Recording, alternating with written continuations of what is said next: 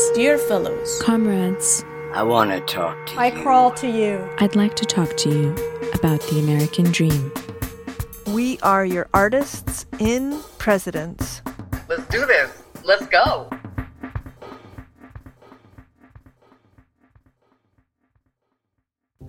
My fellow immigrants, there is a word for people like us alien.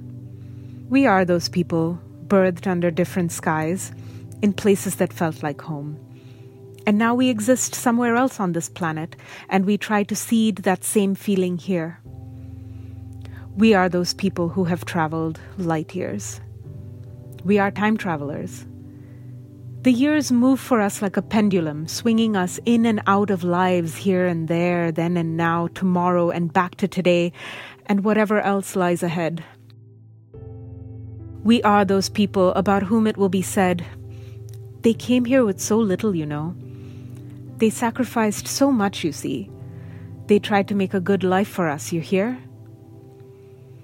We are those people who will be told, Your accent is so interesting, or Your English is so good, or You have no accent at all, or You have no English at all.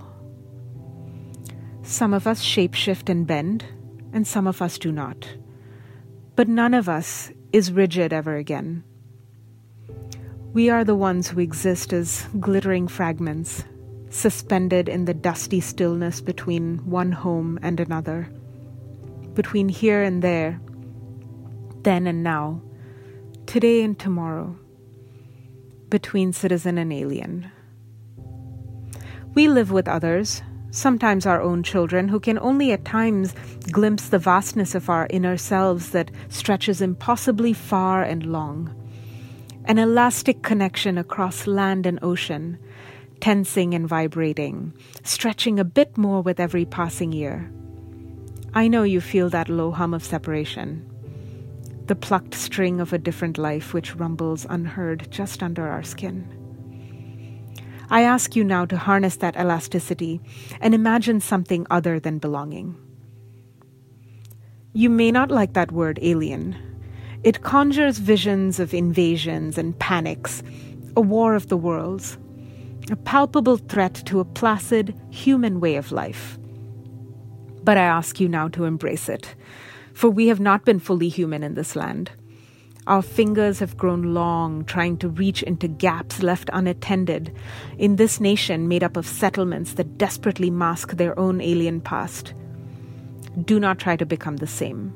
Do not try to belong to the settled culture that marks you as forever unfinished in your transition to a worthwhile humanness.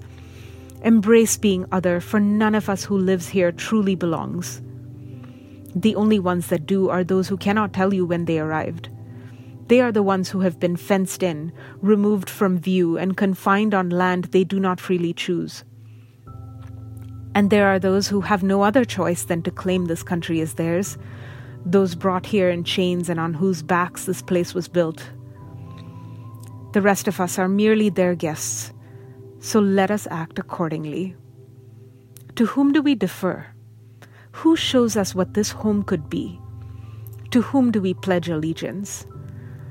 Our true hosts are the ones who have accents and vernaculars, who live in tenements and on reservations, who grow our food, who protect rivers and forests, who toil in the nooks and crannies of a society that looks and sounds and loves nothing like them, who fight to be seen by a public that demands they remain out of sight.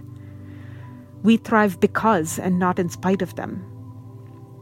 We may never be able to reform an old order that is dying a natural death but we can make ourselves new in the way we remember our pasts. So let us begin imagining things as they have never been. We are futurists by nature, so let us see with our extraterrestrial perspective and move into the intersecting orbits around each other's histories as we begin to imagine and speak of communal agreements that seem impossible or even terrifying. Let us write new mythologies for this land and remake the meaning of freedom with fantastical thinking. We are headed towards something we cannot fully imagine right now, but in our process of renewal, let us hold on to a faith in the unimaginable. that in our strangeness we will see each other with blinding clarity. So I ask you now to keep your accents. Do not try to hide the most alien parts of yourself. Do not try to go undetected. Dismantle the rules that falsely promise to make us the same. We live in a country forged in the violence of conquest and tempered in the blood of those who are refused belonging, so let us too refuse to belong. Let us remain strange as a pledge of allegiance to those from whom a home was taken.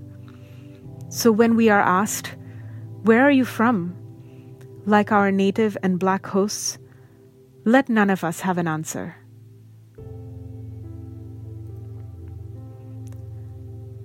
My name is Pavitra Prasad, and I'm an artist, educator, and resident alien of the United States.